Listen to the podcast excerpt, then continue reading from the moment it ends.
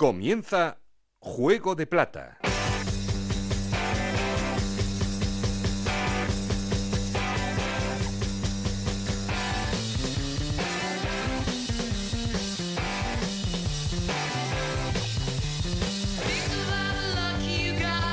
¿Qué tal? Muy buenas, bienvenidos a Juego de Plata, el podcast de Onda Cero en el que os contamos todo lo que pasa en Segunda División.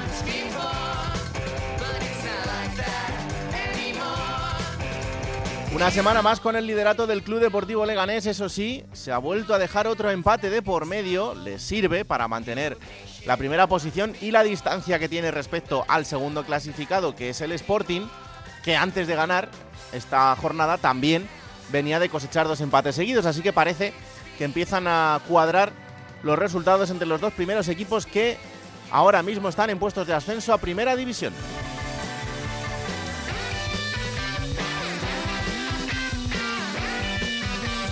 Valladolid, Español, Eibar y Racing de Ferrol son los cuatro equipos que están dentro del playoff de ascenso y que ahora mismo disputarían esa promoción por el ascenso y que terminaría con el tercer equipo que llegaría a la categoría de oro.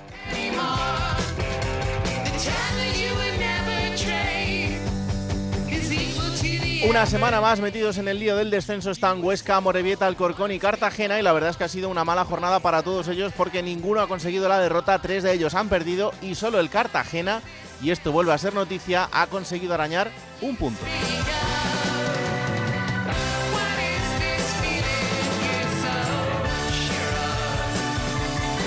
Con las rachas negativas y las inercias complicadas, por ejemplo, por ejemplo, el Real Zaragoza, que a pesar la llegada de Julio Velázquez ha vuelto a perder en el estreno del Mister frente al Albacete y empieza a pensar más por abajo que por arriba.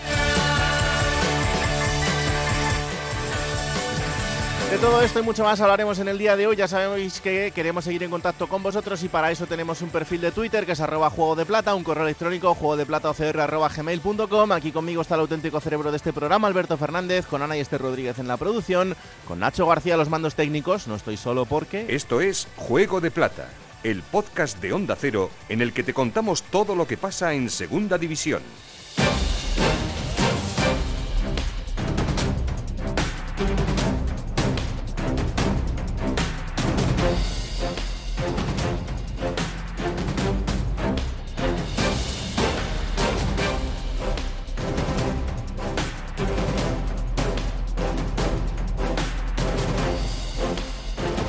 Real Club Deportivo Español ha vuelto a la senda de la victoria, dos consecutivas, después de unos resultados bastante más dubitativos que le hacen volver a los puestos de playoff. José Agustín Gómez. El Real Club Deportivo Español sumó el pasado fin de semana su séptimo punto desde la llegada de Luis Miguel Ramis. Con el técnico tarraconense ha sumado dos victorias en los últimos dos partidos que ha disputado. La dinámica ha cambiado y eso le gusta al aficionado periquito que vuelve a ver con claras opciones de ser equipo de ascenso directo a final de temporada a la plantilla que ahora dirige Luis Miguel Ramis. También hay noticias positivas en la enfermería. Ha recuperado a Puado y a Paul Lozano, dos hombres que deben de ser importantes en las próximas jornadas. Por contra, en el lado negativo, Nico Melamed ha pasado esta semana por el quirófano para ser operado de sus problemas en el hombro y estará entre tres y cuatro meses alejado de los terrenos de juego. Además, no olvidemos que el canterano acaba contrato a final de temporada y todavía no ha aceptado la oferta de renovación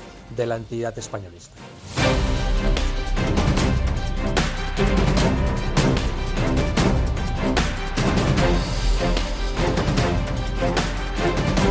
También ha vuelto a ganar el Elche y con esta victoria se vuelve a acercar a los puestos de playoff, aunque todavía le queda un poco de camino por recorrer. Monserrat Hernández. El Elche Club de Fútbol sigue cotizando al alza en esta segunda división, sobre todo gracias a su fortaleza en el estadio Martínez Valero, donde encadena ya cuatro victorias consecutivas. La última este pasado domingo por dos goles a cero ante la Morevieta, gracias a los tantos de Mario Gaspar con su primer gol como franjiverde y de Tete Morente. En el tiempo añadido se ha ubicado a dos puntos de la promoción de ascenso y a seis del ascenso directo.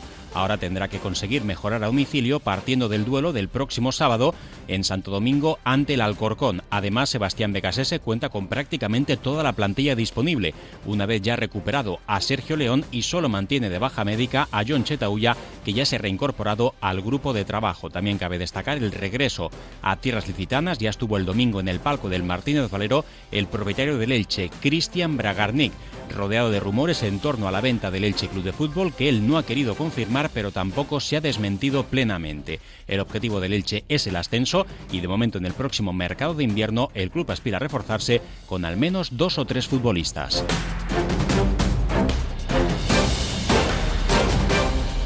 También el Mirandés ha vuelto a la senda de la victoria después de tres partidos sin hacerlo y en un encuentro que era trascendental porque es frente al equipo que tenía directamente por arriba, Roberto Vascoy. Triunfo importante para el Mirandés por 2-1 frente al Oviedo, en un partido donde se adelantó el conjunto rojillo con ese gol de Martón en el 27, cuando mejor estaba jugando el Oviedo y cuando mejor estaba jugando el Mirandés, los eh, asturianos marcaron el que parecía el tanto del empate, ese gol de Borja Bastón en el 86, pero Elías Chaira yo creo que hizo al final eh, justicia con ese disparo desde fuera del área que pegó en la espalda de Dani Calvo y llevó la fiesta a las gradas de Andúba, que necesitaban el eh, triunfo de su equipo. Triunfo importante para colocarse ahí en la zona media de la tabla con 22 puntos a 6 del playoff y con 6 ya de distancia respecto al descenso. Un Mirandés que tiene bastantes carencias en el juego, pero que tiene mucho material arriba. Cuidadito a los dos futbolistas de banda, tanto Gabri como el eh, marroquí Elias Chaira son jugadores verticales rapidísimos y los dos delanteros, el otro día fue titular Martón, eh, habitualmente lo suele ser Carlos Martín,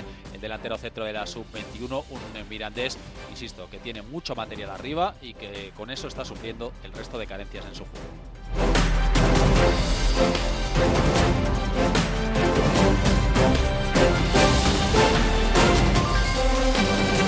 No levanta cabeza el Real Zaragoza a pesar del cambio de entrenador, pero ha tocado volver a perder este fin de semana. Rafa Feliz. A pesar de la llegada de Julio Velázquez, el Real Zaragoza no acaba de funcionar. Fueron pocos días de entrenamiento la semana pasada con el nuevo entrenador, pero no fueron suficientes para intentar por lo menos empatar en Albacete. El primer disparo a portería del Real Zaragoza llegó en el minuto 87, lo que viene a demostrar la poca eficacia que tuvo el equipo en tierras albaceteñas. Ahora ya se piensa en el partido de el próximo sábado ante el Leganés, pero sobre todo hay preocupación con las lesiones, ya que los últimos en caer esta semana han sido Lecusé y Azón. Iván Azón tiene para aproximadamente dos, dos meses, mientras que el francés también estará mes, mes y medio apartado de los terrenos de juego. Hay que recordar que de los 11 titulares que comenzaron la temporada y que maravillaban a todo el mundo con los cinco triunfos, tan solo tres todavía no han tenido lesión alguna. El resto, todos han estado apartados algunas semanas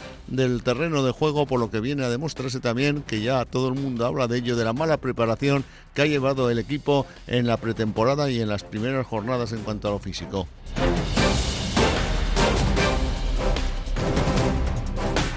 Y de esta victoria se aprovechó un Albacete que después de una senda de empates importante ha vuelto a sumar de tres en tres José Manuel Martínez. En el deporte y especialmente en el fútbol se utiliza mucho el símil del vaso medio lleno o medio vacío. Nos serviría para explicar el caso de un Albacete que acumulaba siete jornadas sin ganar, había despertado críticas por su falta de efectividad y se encontraba a dos puntos de la zona de descenso a primera red la eterna comparación con la temporada pasada sigue pesando, aunque sean muchas las voces en el vestuario blanco que eviten referirse a ello. El caso es que, como suele ocurrir en el fútbol, el sábado, a pesar de un dominio abrumador ante el Zaragoza, todo apuntaba al 0-0 final, el octavo partido sin ganar y el quinto empate consecutivo. Sin embargo, un golazo de Quiles en el minuto 89 llevó el delirio a la grada albaceteña, devolvió a la, senda de la victoria y las estadísticas, paradójicamente, reflejan ahora cinco partidos sin perder de un conjunto manchego que ha frenado las críticas con un gol sobre la bocina. El vaso, gracias a Aquiles principalmente, se ve medio lleno, lo que es la vida y sobre todo lo que es el fútbol. Hola Alberto Fernández, ¿qué tal? Muy buenas. Hola Raúl, muy buenas. Otra jornada más de fútbol en segunda división en el que por arriba la gente está haciendo los deberes, pero eh, por abajo todo lo contrario. Sí, otro pinchazo, si podemos llamarlo así, del líder el Leganés, que yo creo que le viene bien a, sobre todo a esa lucha por el ascenso directo, porque el Valladolid ha vuelto a ganar, Sporting ha ganado, tenemos ahí cerquita al Español, el Eibar, se descuelga un poco más el Levante ya, Pero, pero la lucha está muy chula. Y por abajo es por donde esta semana ha habido, pues, mm, fiascos, ¿no? Y equipos que no han sabido competir. De hecho, hay dos datos que son terribles en dos equipos de esa. Uno de la zona baja y otro en la zona media. Eh, que es el Real Zaragoza, aunque ahora mismo por los datos debería estar en la zona baja, le salvan ese inicio de, temporada, pero es el único equipo, Raúl, que no ha marcado un solo gol en todo el mes de noviembre. Ya está, ya no, ya es próximo jornada es en diciembre, el único equipo que no, que no ha marcado. No, no le hizo ningún gol eh, al Albacete, no le hizo ningún gol a la Sociedad Deportiva Huesca, tampoco le marcó al Elche y tampoco al Real Oviedo. Cero goles a favor, y esto dice mucho del momento que está viviendo el Real Zaragoza. Y el otro dato que es es asombroso para mal eh, el que tiene el Cartagena, porque el otro día empata contra el Tenerife, que anota en el 92, es el séptimo partido hmm. en el que al Cartagena le marcan después del 90. Y en los siete partidos le sirve para perder puntos. Eh, le pasó contra el Zaragoza, contra el Valladolid, contra el Español, contra el Racing de Ferrol, contra el Mirandés y contra el Real Oviedo. El otro día el Tenerife fue el séptimo equipo que, le marcó al Cartagena más allá del 90 y claro, esto es fútbol ficción, pero si tú quitas esos goles, evidentemente el Cartagena estaría fuera de descenso. O sea que pues dice mucho también de, lo que le supone el tramo final en defensa al conjunto de, Calero. La verdad es que mm, con esos datos es muy complicado eh, salir de esa zona baja de la, de la clasificación, aunque en eso están y tiempo tienen por delante pero pasan las jornadas y, se va complicando muchísimo más. Hoy queríamos em, dedicarle un rato en este programa a hablar de la situación del Tenerife, un Tenerife de Asier Garitano que también está en mitad de la tabla, que viene de una racha muy mala y que el otro día pues eh, acabó salvando los muebles con el Cartagena y, en el último en el último momento. Hola, compañero Aleix Valero, ¿qué tal? Muy buenas. Hola, ¿qué tal compañeros? ¿Qué tal? ¿Cómo estamos? Bueno, pues eh, para hablar de la situación del conjunto chicharrero y eh, quiero saludar también al jefe de deportes del diario de Avisos, el compañero Máximo Martín. Hola Máximo, encantado de recibirte aquí en Juego de Plata. Hola, ¿qué tal? Muy buenos días, encantado. Pues eh, la primera pregunta que os lanzo a los dos es cómo veis la, la, situación de un equipo que no sé si em, ese gol en el final del partido no hubiera llegado, no estaríamos hablando esta semana de la destitución de Asier Garitano.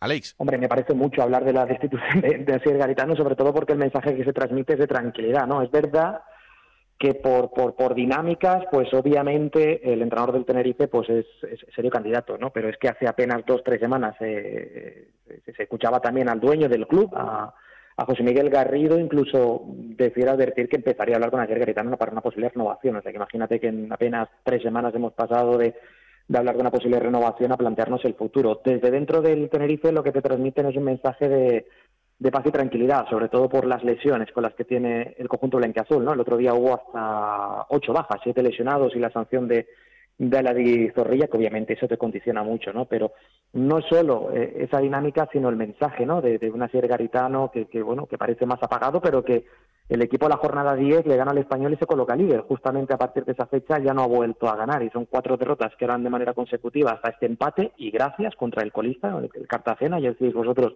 el terror del Cartagena con todos los puntos que se ha dejado por el camino en, el tiempo de prolongación. A mí me sorprendió el mensaje después de Asier Garitano en rueda de prensa que lo que más le molestó del equipo es que después del empate dejara espacios detrás y que a la contra podían encajado el segundo gol. Hombre, si tú metes el empate a uno en tu campo contra el colista en el minuto 92 y el partido se va a alargar hasta el 97, yo creo que no es ilógico lanzarte con toda a intentar buscar la victoria final, ¿no? Pero bueno, yo creo que el futuro de ser Garitano no corre peligro hoy, veremos en los próximos 3-4 partidos si el equipo no reacciona. Hmm. Máximo.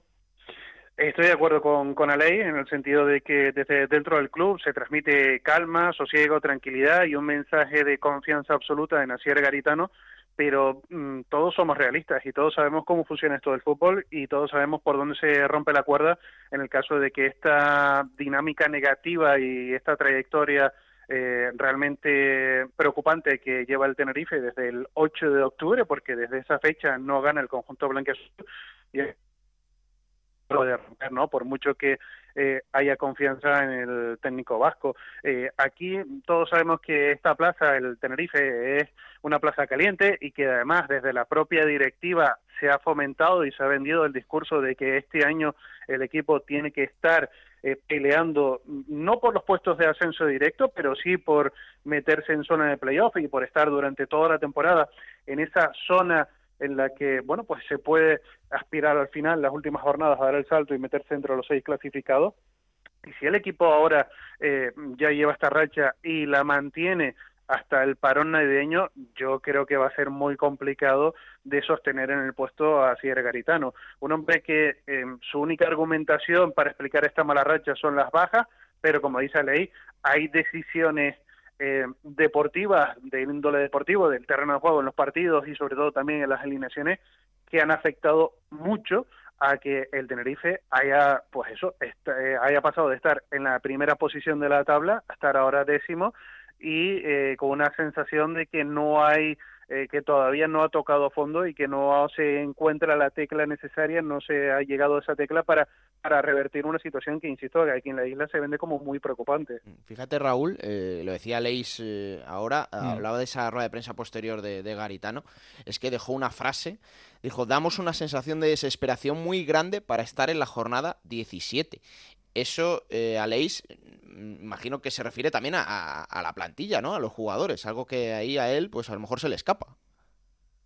Sí, y ya dijo el otro día el capitán que fíjate, Aitor Sanz pues e, e, es prácticamente un cuarto de escudo del Tenerife, ¿no? Hablaba también de, ansiedad, con lo que esa palabra también conlleva, ¿no? Con, bueno, con, lo dura que es, ¿no? Y que, que, bueno, que toca picar piedra, él ya ha vivido situaciones así, que ahora vamos a ver si este equipo, pues sobre todo con jugadores experimentados, no se queda bloqueado, que a mí me da la sensación de que es la situación a día de, a día de hoy que tiene el Tenerife, ¿no? Eso es un equipo absolutamente bloqueado, sin argumentos futbolísticos, eh, no tiene absolutamente nada que ver este Tenerife con el de las primeras jornadas, no me vale tampoco, que ayer Garitano lo ha utilizado alguna vez, el tema de que, bueno, es que antes pues acertábamos a golas, que ahora no estamos acertando, yo no creo que sea simplemente una cuestión de, de acierto en, en el área, de que antes entrara gol, ¿no? O sea, mm, yo durante esas primeras diez jornadas no recuerdo ningún equipo que fuera superior, a pesar de que el Tenerife había encajado tres derrotas, que fuera superior de verdad, que tú dijeras, oye, el, equipo me ha bailado, ¿no? Pero luego a partir de ahí, mm.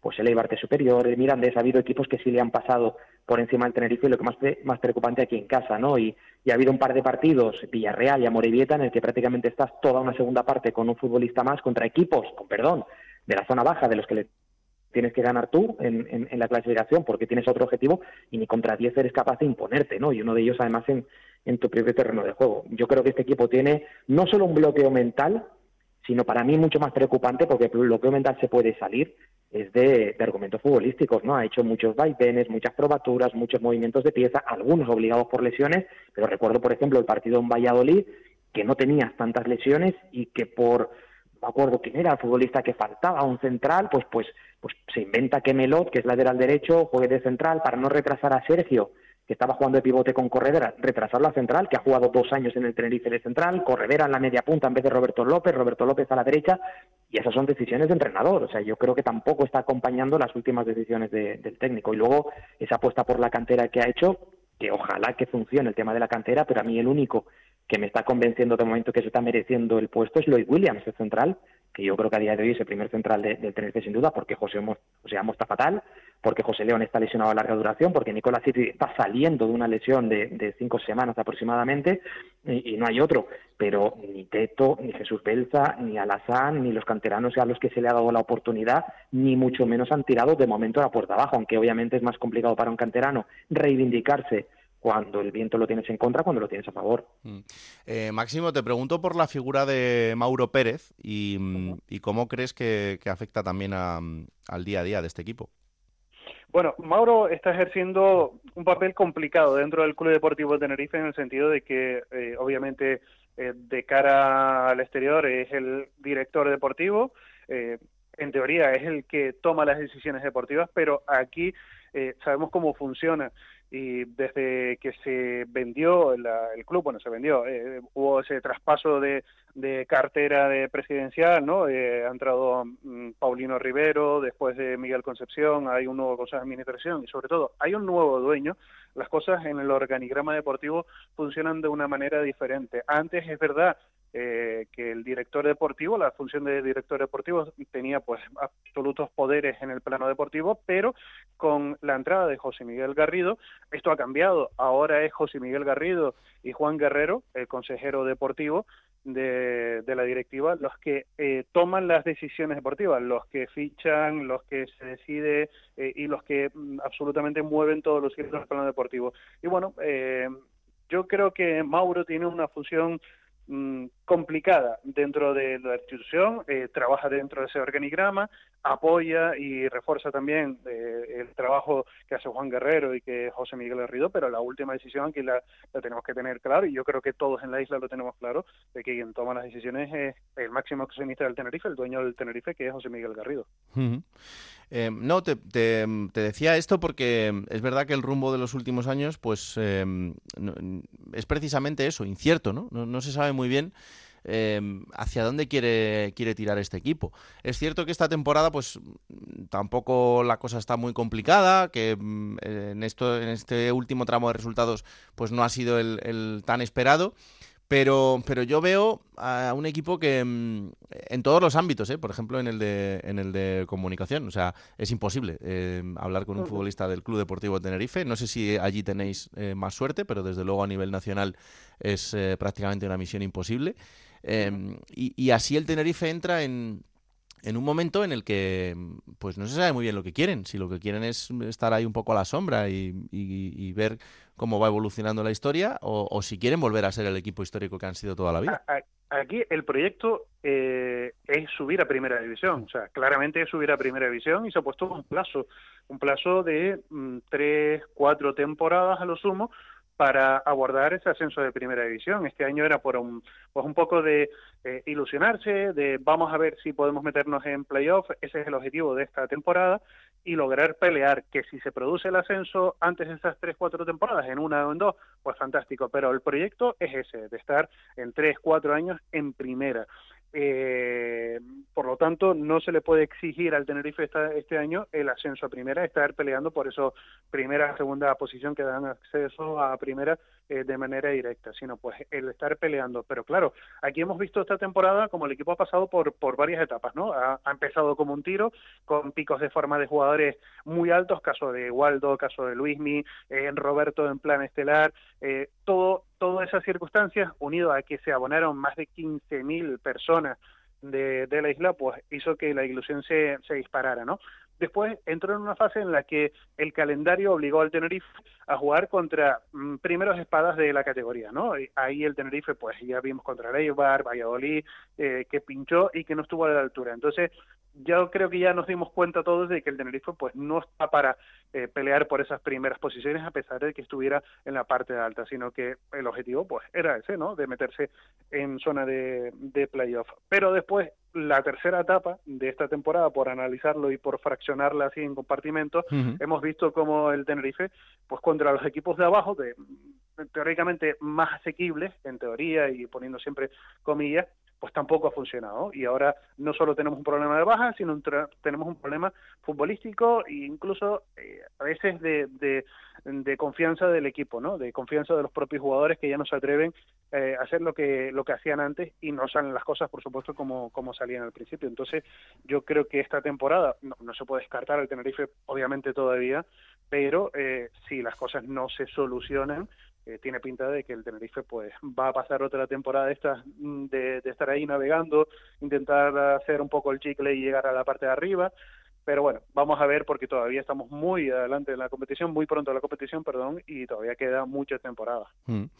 Bueno, pues quiero sumar a esta conversación también eh, la visión de alguien que, ha vestido esa camiseta, que lo ha hecho muchas veces y que además eh, lo ha hecho en situaciones bastante diferentes. Exfutbolista del Tenerife, César Gómez. Hola César, ¿qué tal? Encantado de saludarte. Hola. Buenos días, encantado yo también de saludaros a todos. Eh, ¿Cuál es tu visión de la situación de este Tenerife? Pues la verdad es que mi visión es que ahora llega el momento de que eh, tenemos dos opciones, o autodestruirnos y decir que no, no sirve nada, o, bueno, tener en cuenta también lo que hemos sido capaces de, de, hacer al principio de temporada y, bueno, rearmarnos para intentar eh, seguir compitiendo porque es que o no hemos llegado a la mitad del campeonato. Mm. ¿Te, ha sorprendido esta, esta racha de, derrotas consecutivas del equipo o no? Bueno, eh, a mí en la segunda división hay pocas cosas que me sorprendan. o sea, eh, sí, o sea, he visto de todo y, y yo creo que muchas veces eh, los equipos se atrancan, eh, hay mucha mucha igualdad, el, último te gana, tú le ganas al primero, es, es como un campeonato bastante, eh, digamos, extraño en ese sentido. Y no nos olvidemos que, que, en los últimos años casi todos los, los que han subido a través de la promoción lo hicieron llegando desde atrás, que nadie contaba con ellos, parecía que estaban descolgados, empiezan a ganar, a ganar, se meten en el último partido o en los dos últimos partidos así y de repente juegan el playoff y ascienden. Entonces, eh, es una liga que yo creo que principalmente lo que, que estar es tranquilos y saber, eh, saber que gestionar estos momentos, ¿no? Lo que te digo, normalmente en Tenerife somos muy muy dados a, mm. como digo yo, autodestruirnos, ¿no? Cuando hay eh, las cosas no vienen bien dadas, pues bueno, parece que no sirve nada, parece que todo que todo es desastroso y empezamos a verlo todo de una manera eh, negra. Eh, es, verdad que la, que la transición a veces no es fácil, ¿no? Para, para estos equipos históricos y en el caso del Tenerife, pues a lo mejor está durando mucho ya esta, eh, esta travesía por la, por la segunda división y, las ganas de volver a la primera a veces te, te descentran un poco de, cómo hacer las cosas de una manera efectiva, ¿no? Mira, ¿sabes lo que pasa? Cuando pierdes la categoría, eh, y yo me acuerdo, siempre ha habido gente que a lo mejor lo hemos pensado o que hemos pensado en grande. Es decir, que, que, que, nosotros, eh, te digo nosotros, que yo a veces me he sentido bastante solo en ese sentido, pero sí es cierto que, ha habido gente en, la isla que, que, que, la veía como yo, ¿no? Al final va regalando grandeza, va regalando grandeza y te acostumbras, hmm.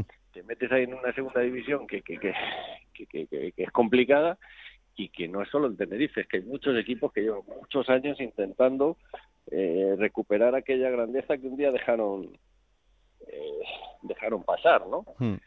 Y bueno, yo creo que, que ha habido en determinados momentos que el Tenerife dejó de creer en sí mismo.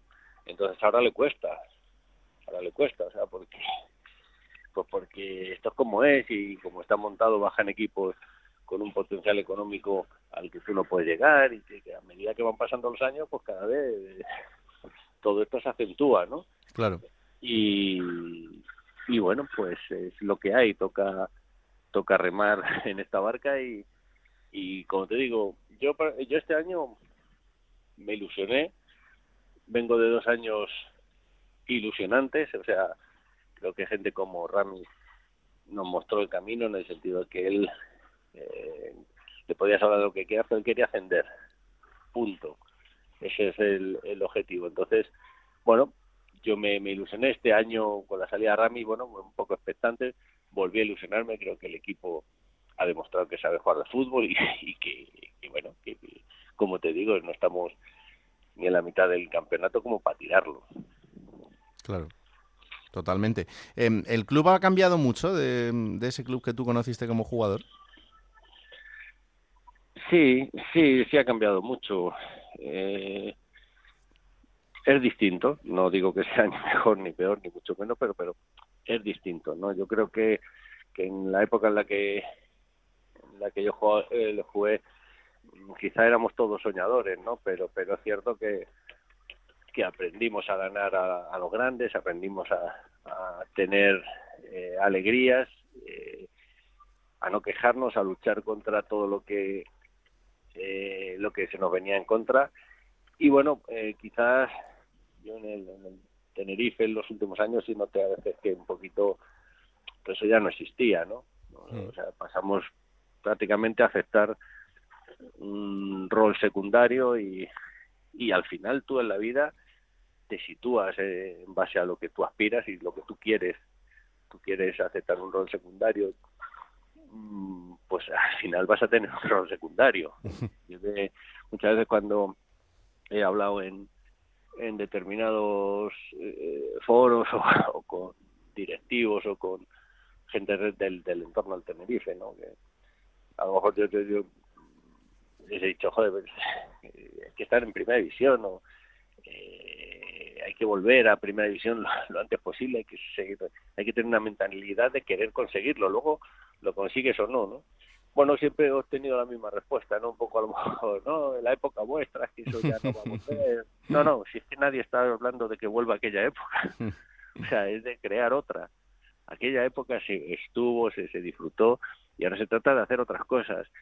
Eh, ¿Qué es lo que pasa? Que al final eh, yo que siempre les demostré que se puede hacer. ¿Por qué? Pues porque incluso repetir cosas como aquellas y superarlas, ¿no? Pues ¿por qué? Pues, pues yo te pongo el caso, ahora mismo el que más de moda está el Girona. O sea, Mm, sí, sí. el Girona jugó la final de la promoción con, con el Tenerife y hoy día lo vemos todo líder. Bueno, se puede hacer, ¿no?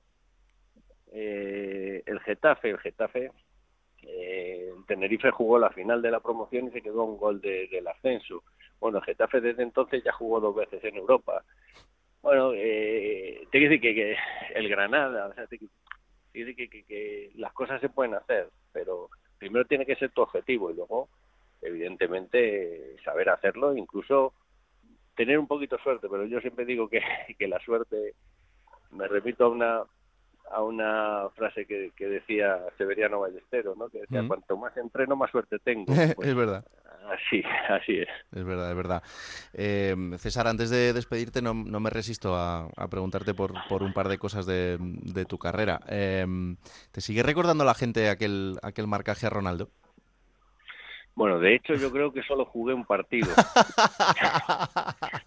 Sí, o sea, ya con el paso del tiempo al final dice uno, y yo creo que solamente jugué un partido, porque ya no...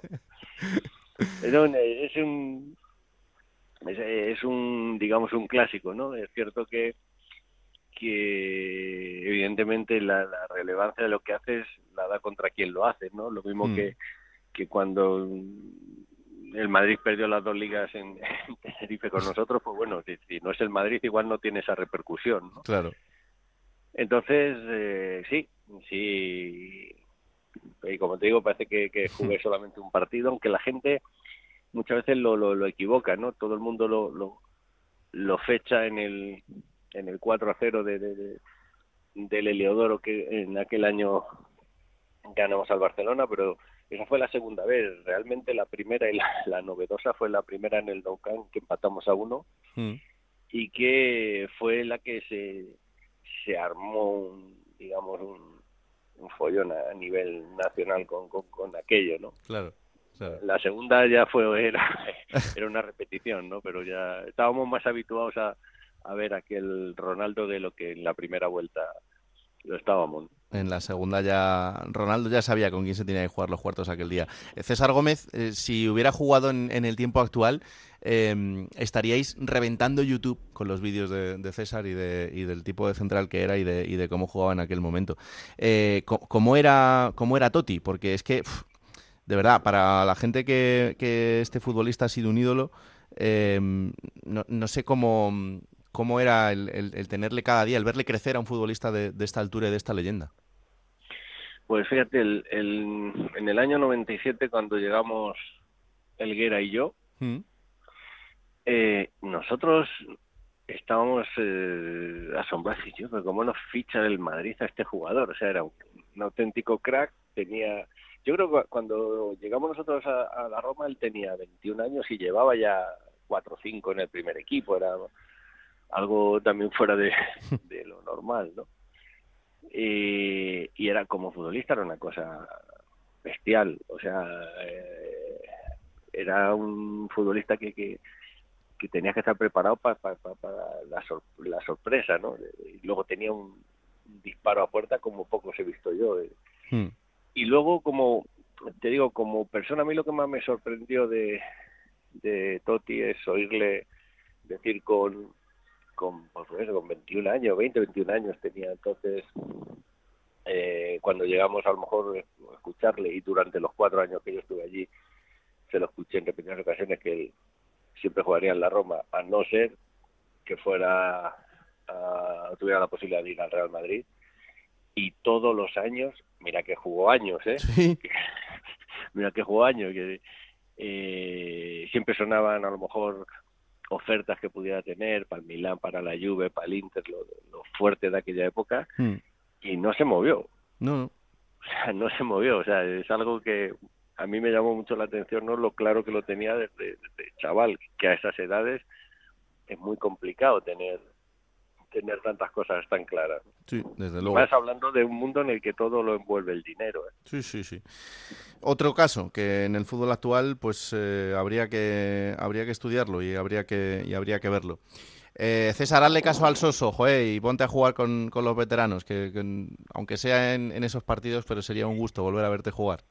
Si es que yo ya no estoy ni para correr ni detrás de mi hija. Que sí, hombre, que sí, que la gente como tú siempre tiene calidad para, para situarse en un campo. Eh, César, ojalá que a final de temporada volvamos a hablar y que sea para esta vez hablar de, mm, de que el Tenerife está jugándose el ascenso. Así que un, un placer enorme esta charla de fútbol contigo. El placer ha sido mío y, y ojalá podamos hablar de, de ese ascenso. Un abrazo enorme, chao. Un abrazo. Eh, Máximo, qué, qué suerte tener una leyenda como, como César Gómez en ese equipo y, y del que, pues mira, ojalá hay que rodearse más. Sí, sin duda. Antes decía Aleix que Aitor Sanz es parte del escudo. Bueno, pues otra parte del escudo es César Gómez. ¿eh? Otra parte importante del escudo del Tenerife es César Gómez, los César, Toño, Redondo, eh, Terticia, Pixi, Yocanovi, Macay, toda esa gente que hicieron grande al Club Deportivo de Tenerife, que, que, lo, que lo hicieron histórico, que lo hicieron un equipo de, de primera división de moda y que bueno, que ahora eh, entramos en esa, estamos en otra etapa, como también puede pasarle al Real Zaragoza, otro equipo histórico que, Sí. que está un poquito venido a menos y que deambulamos por la segunda división con, con la aspiración de estar nuevamente dentro de, de poco, no se sabe cuándo, pero dentro de poco en la máxima categoría del fútbol español. Pero Mm. bueno, es un gustazo escuchar a César, ¿eh? siempre, siempre hay que quedarse callado y aprender de lo que dice uno de los maestros de, de esto, ¿no? Un mito. Eh, no sé qué tal ha sentado, por cierto, que, mm, que Pedro Rodríguez, Pedrito, confirme algo que, por otro lado, yo creo que ya había dicho alguna vez, pero que en Tenerife también hay quien ha utilizado, incluso desde dentro del club, ¿no? Que eh, Pedro ha dicho que él se quiere retirar en el Barça, que ojalá pudiera retirarse en el Barça. Cosa que además tampoco creo que sea sencilla, pero bueno, eh, pero, mm, pero hay otra parte que, que decía que, que se quería retirar en el Tenerife.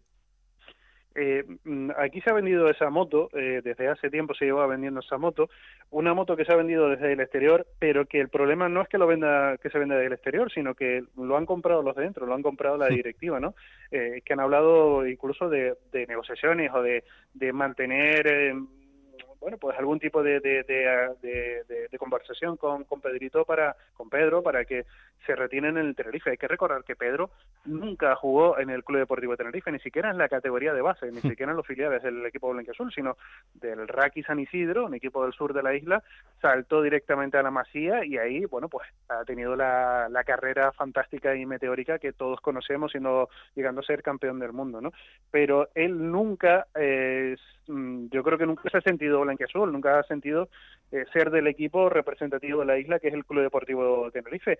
Y yo entiendo que él quiera eh, retirarse en el Barcelona porque es su club, eh, es el club con el que ha Claro. conseguido sus mayores éxitos deportivos. Es que me parece absolutamente normal y que su anhelo sea ese, pues el colgar las botas eh, en, el, en el Camp Nou, eh, jugando y vistiendo la camiseta del, del Barça, ¿no? El problema es ese, el problema es que, eh, mm, pues no sé si con qué afán, si, si de engañar un poco a la, a la gente o de ilusionarla más, se ha vendido ese proyecto de que se está negociando con Pedro, se ha hablado con Pedro para eh, recalar en las filas del Club Deportivo Tenerife. Algo que incluso hasta económicamente hablando eh, suena a ciencia ficción, ¿no? Eh, teniendo en cuenta que Pedro está eh, eh, en Italia cobrando, pues me imagino que un buen sueldo, no lo desconozco, pero pero estará cobrando un dinero importante que aquí a- para un club modesto como es el Tenerife, que lleva muchas temporadas en segunda división, eh, va a ser absolutamente imposible que se pueda concretar, ¿no? Eh, Bueno, mm, a mí me parece normal, lo que pasa es que lo que no me parece bien es que se haya utilizado esa esa bala y ese argumento por parte de la directiva del Tenerife para para ilusionar con algo de que, que los que más o menos controlan y saben, saben que es imposible. Claro, sobre todo con eso, con, cuando no hay una base de, de fundamento para ello. Eh, compañero Máximo Martín, Diario de Avisos, un placer enorme también haberte tenido por aquí en el día de hoy, así que mil gracias y ojalá que eh, puedas seguir disfrutando del, del fútbol del Tenerife y que os lleve a cotas mayores. Ojalá, ojalá. Un, gran- un abrazo grandísimo y un placer, como siempre. Chao, chao. Eh, Alex, pues el partido de este fin de semana es súper trascendental porque es frente al Eldense. eh, de ganar, apartarías a un rival, de perder, pues te metes en un jaleo importante. ¿quién te lo iba a decir, no? O se le iba a decir al Tenerife que sería a día de hoy un rival directo, el Eldense. 23 puntos tiene el equipo de Elda, 24 el Tenerife y efectivamente de ganar, bueno, metes un buen mordisco y puedes ascender y acercarte a esa sexta plaza que ocupa el Racing de Ferrol, de perder, te ubicas en ese grupito de equipos que vienen por detrás, que son bastantes con 22 puntos, que te pueden empezar a complicar la vida, ¿no? O sea que, bueno, vamos a ver, lo primero que tiene que hacer el Tenerife es recuperar jugadores, parece ser, lo dijo así Garitano, que con Luis Cruz podría ser el primero en aparecer y tener algunos minutos en ese partido, pero las bajas importantes, las de José León, Baldo Rubio y, y, alguno que otro, pues todavía se van a hacer de rogar, ¿no? Otra final, una, no sé si calificarlo como final, pero un partido muy importante porque el Tenerife se le suavizaba el calendario con los partidos de Villarreal B, de Cartagena, de Morivieta, y aún así no ha conseguido, no ha sido capaz de ganar. O sea que a día de hoy no te puedes eh, fiar de absolutamente nadie. Vamos a ver qué es lo que nos depara y a ver qué es lo que nos cuenta también, porque si no nos falla, el presidente del Tenerife, Paulino Rivero, estará en Onda Cero a nivel regional en Canarias este jueves y el viernes hablará ser Garitano, o sea que vamos a ver qué, qué nos puede contar el presidente del Tenerife ese día. Pues eh, atentos estaremos y os lo contaremos la próxima semana, pero ojalá que el Tenerife pues eh, enderece este, este rumbo que le pueda llevar a estar en zonas más altas de la clasificación. Aleix, mil gracias, un abrazo enorme. Un, un abrazo a vosotros, hasta luego. Plata o plomo. Soy el fuego que arde tu A ver, ¿la plata para quién? Pues la plata, Raúl, va para un entrenador que. mm, Mira, la verdad, voy a ser sincero. He estado intentando buscar en la rueda de prensa, post partido, algún sonido representativo del buen momento que está viviendo el Elche. Ajá. Eh, Sebastián Becasese. Pero es que la verborrea, ¿sabes? Que estos entrenadores, Sí. eh, este tipo de entrenadores así argentinos que le gusta mucho hablar, no, no, no resumen en, en 30 No, segundos, no, que para la radio es fundamental. Imposible, imposible, imposible, imposible. Ahí por lo menos, por menos de dos minutos no encuentras nada. Entonces no me ha sido posible encontrar un audio, pero hay que darle su merecido. Y Sí. es que desde que dijo, que fue en la jornada me parece 5, dijo, si el próximo día no ganamos, Mm. yo dimito, yo me voy. Y eso pocos entrenadores lo dicen, y eso hay que reconocérselo. Bueno, pues desde entonces 5 victorias, 2 empates y una derrota. Ha pasado de ser el decimoctavo al octavo. Así que... Muy bien. Con todo el mérito, BKCC, BKSS en el, en el Elche, que Monserrat está muy contento. Sí, sí, sí, sí, sí, sí. Nosotros también, de que Monserrat esté lo más arriba posible. ¿Y el plomo? El plomo, pues evidentemente tengo que ir a la jornada bochornosa. Eh, lo que hemos visto en Butarque, en ese Leganés Racing de Ferrol, arbitralmente ha sido un sonrojo mayúsculo. De hecho, bueno, pues ha habido neverazo, aunque a muchos no le gusta llamarlo así, para González Díaz y González Francés, Mm. el árbitro de campo y el árbitro de bar, porque, bueno, el penalti, Sí, ese penalti la verdad es que es complicado de, de el, explicar. pen- el penalti pitado a favor del Leganés con la posterior roja, pues hombre, mm, a muchos les sorprende para mal, porque tú puedes pitar penalti. Yo entiendo que González Díaz puede pitar penalti, pero que luego le llamen del bar para corregirle y Mm. que encima sea sacar una cartulina roja a David Castro, el, el capitán del Racing de Ferrol, pues Es muy difícil, es muy difícil de explicarle eso a la gente eh, por la jugada que estábamos viendo y sobre todo por la revisión que el mismo árbitro estaba, estaba viendo en ese momento. Bueno, el plomo no va para ellos, que también, Mm. pero el plomo va para Borja Jiménez, Hombre. entrenador del Club Deportivo Leganés, Raúl, porque en la rueda de prensa creo que perdió una oportunidad magnífica Mm. para poder, yo creo, mm, tener credibilidad. Y lo digo así, un entrenador que, que no gana, pero bueno, que saca un punto, un empate. Eh, con esta jugada tan importante en el partido, que fue crucial. Mm. Eh, la vio todo el mundo. Sí. Y se pueden equivocar o no los árbitros, pero creo que perdió una gran oportunidad para reconocer lo que había pasado en el campo. Y para mí se fue de puntillas y eso no me gustó para nada. Escucha. Si el árbitro en directo eh, ha interpretado que es penalti y el del bar le llama para decirle que es penalti y además expulsión, pues supongo que, que será penalti, sí, claro. Eh, al final, ya hemos hablado de los árbitros muchas veces, ellos toman las decisiones en el campo. Yo no lo he visto, ¿eh? Sí que me parece que es un error del central. Eh, penalti y expulsión. Eh, pero vuelvo a decir lo mismo. Podía haber pitado penalti el árbitro y que el VAR lo hubiera mandado anular, entonces podríamos decir, pues se ha equivocado, pero no sé.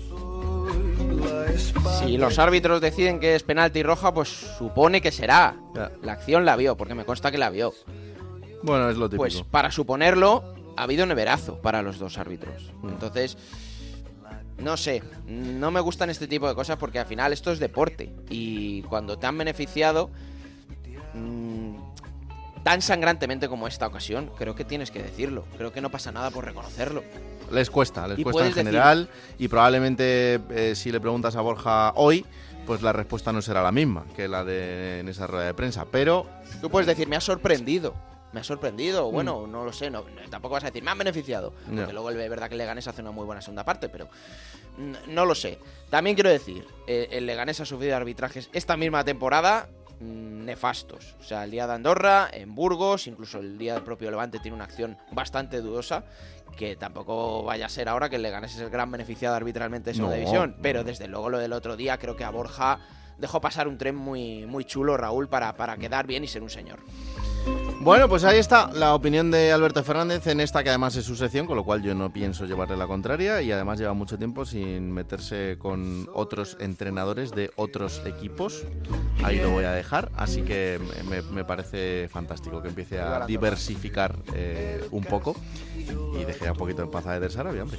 Eh, pues nada más, hasta aquí este capítulo de Juego de Plata. Ya sabéis que todo lo que pase en la jornada número 18 os lo contaremos en Radio Estadio en todos esos partidos, los resúmenes en Radio Estadio Noche y aquí estaremos la próxima semana para hacer balance de lo que siga sucediendo en esta categoría de plata del fútbol español. Esto es Juego de Plata, el podcast que podéis encontrar cada martes a partir de las 5 de la tarde disponible en onda cero.es para que os lo descarguéis, lo compartáis y le digáis a todo el mundo que existe este bendito programa que hacemos con tanto cariño. Que la radio os acompañe. Chao.